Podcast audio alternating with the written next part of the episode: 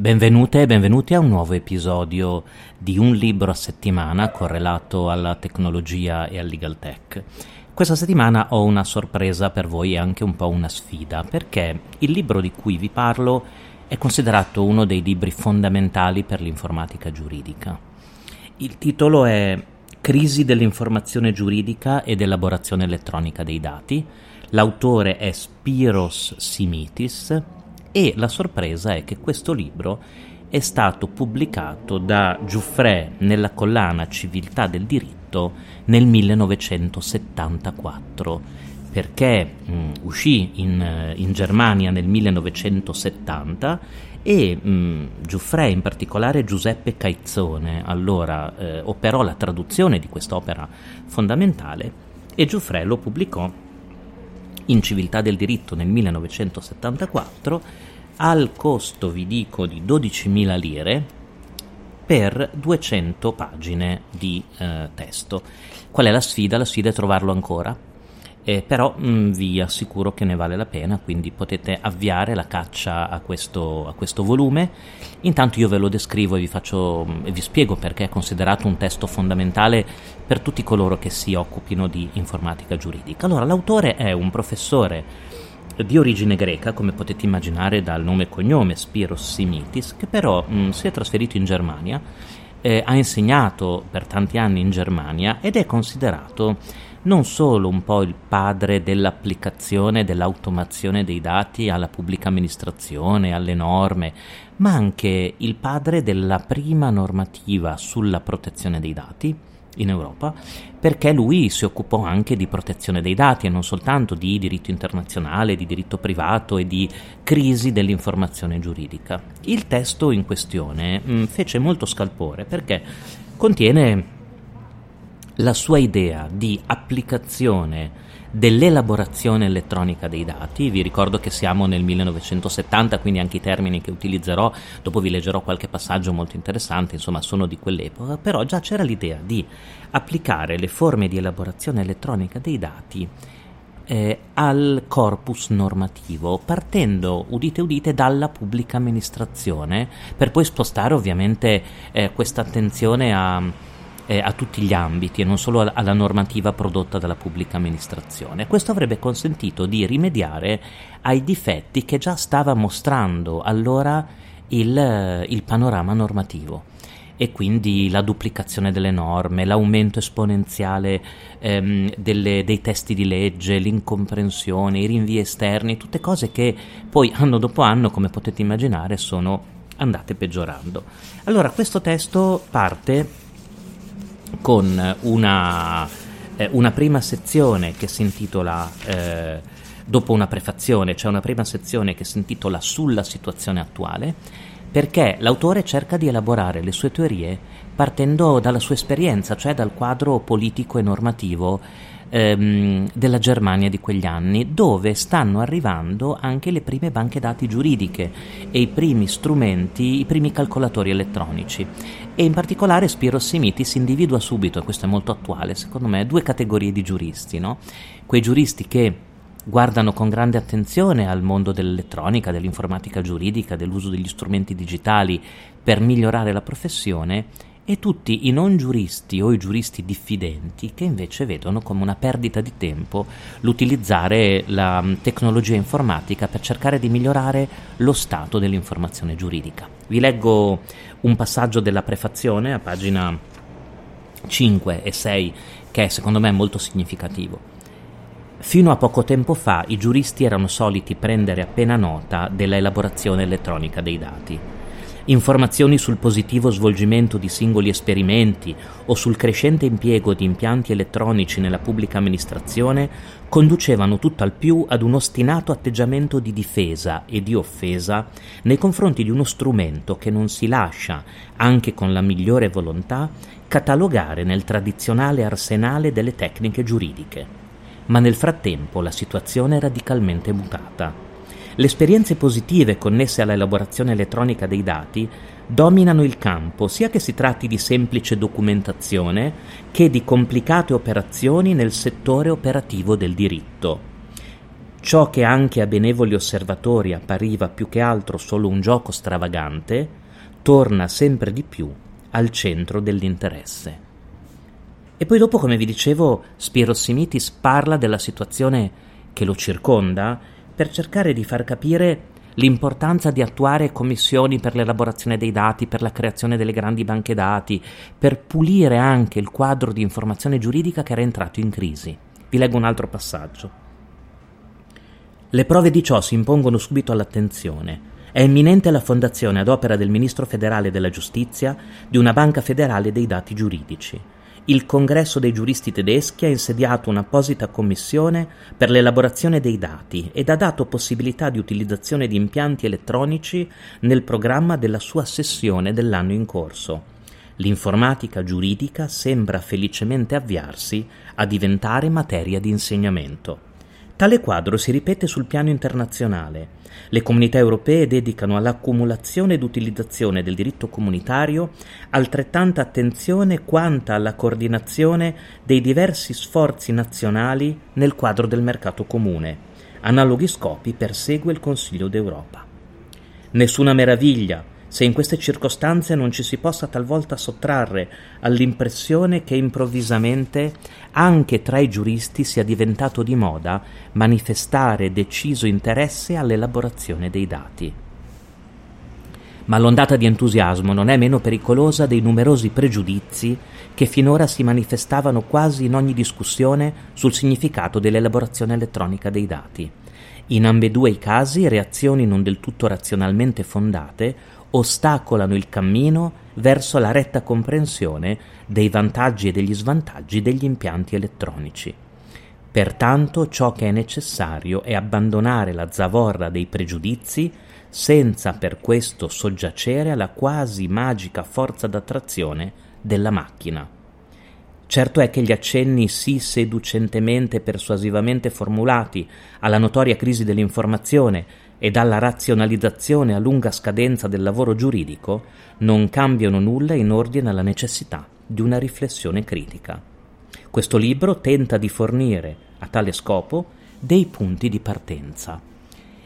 E se leggete il libro noterete la modernità ancora di queste pagine. Spiros Simitis ancora affronta il problema della diffidenza che c'è nel mondo giuridico per l'uso degli strumenti elettronici, cosa che non è cambiata in molti ambiti, soprattutto nel 2023-2024. Sapete che gli indici anche dell'Unione Europea dicono che almeno un terzo dei professionisti non ha oggi le basi tecnologiche, informatiche per comprendere l'importanza anche della tecnologia nel migliorare la professione.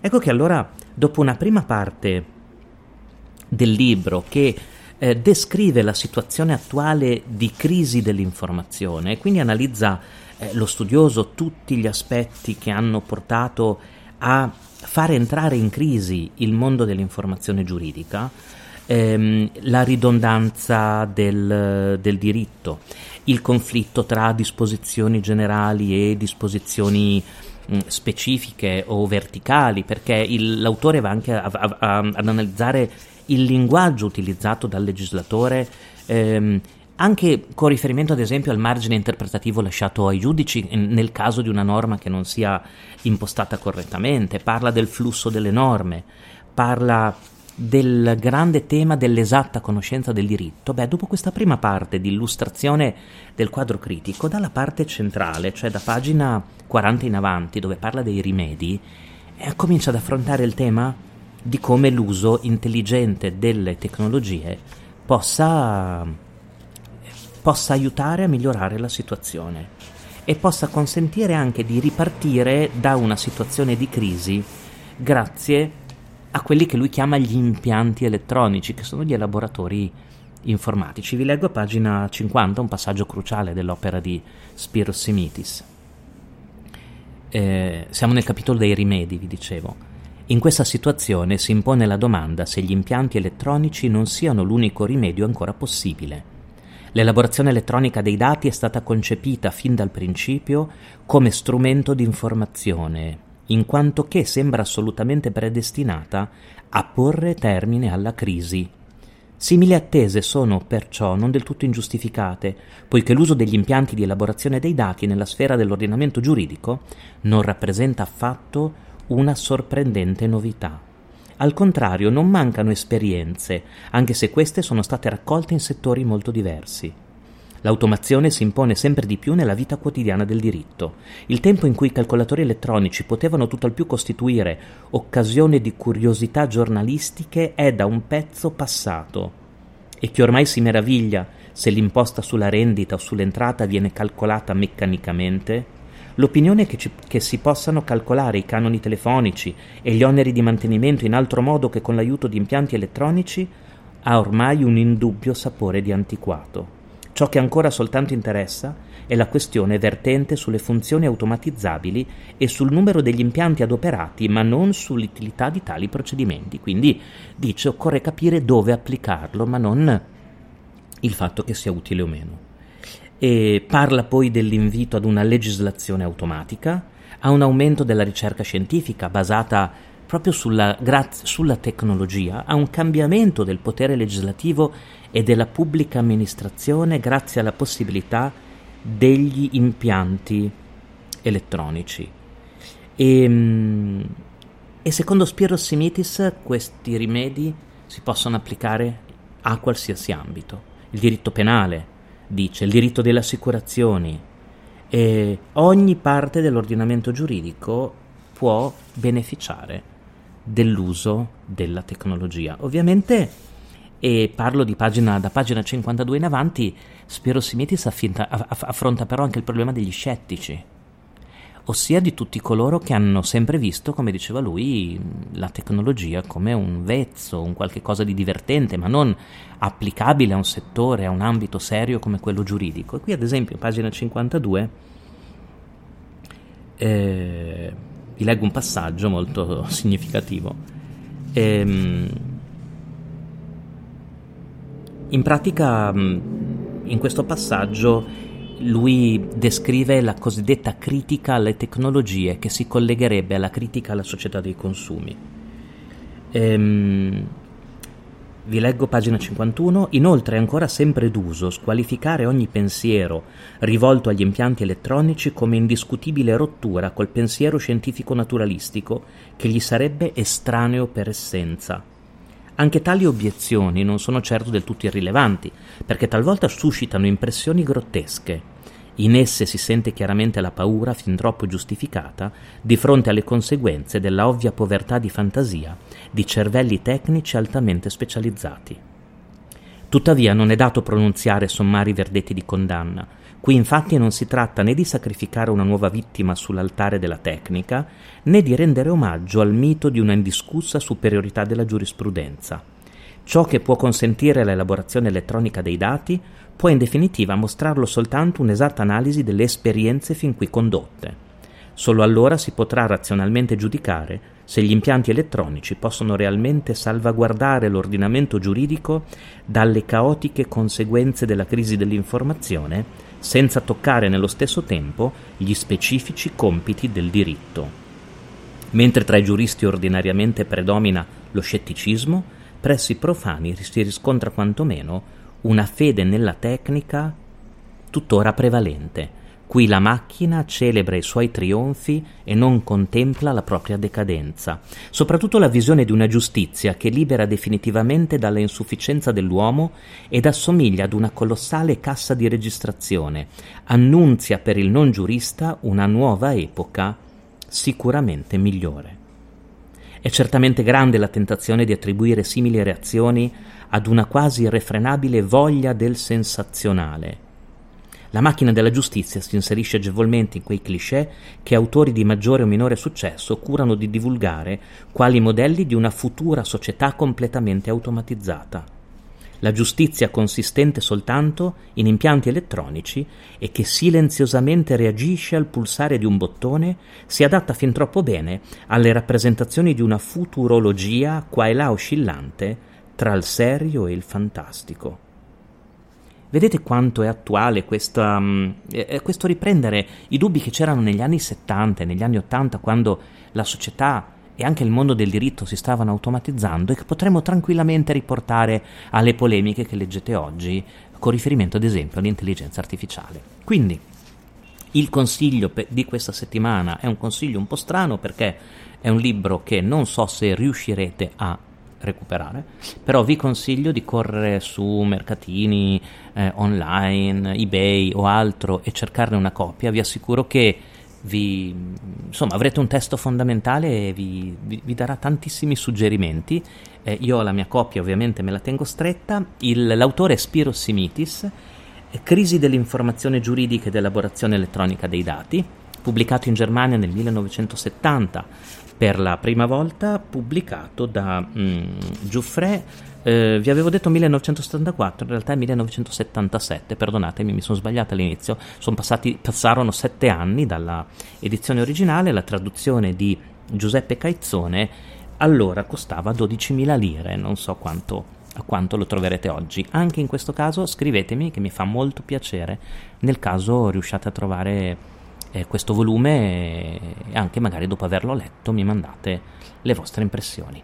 Vi ringrazio ancora per avermi ascoltato e ci aggiorniamo alla prossima settimana con un nuovo libro da sfogliare insieme. Alla prossima settimana.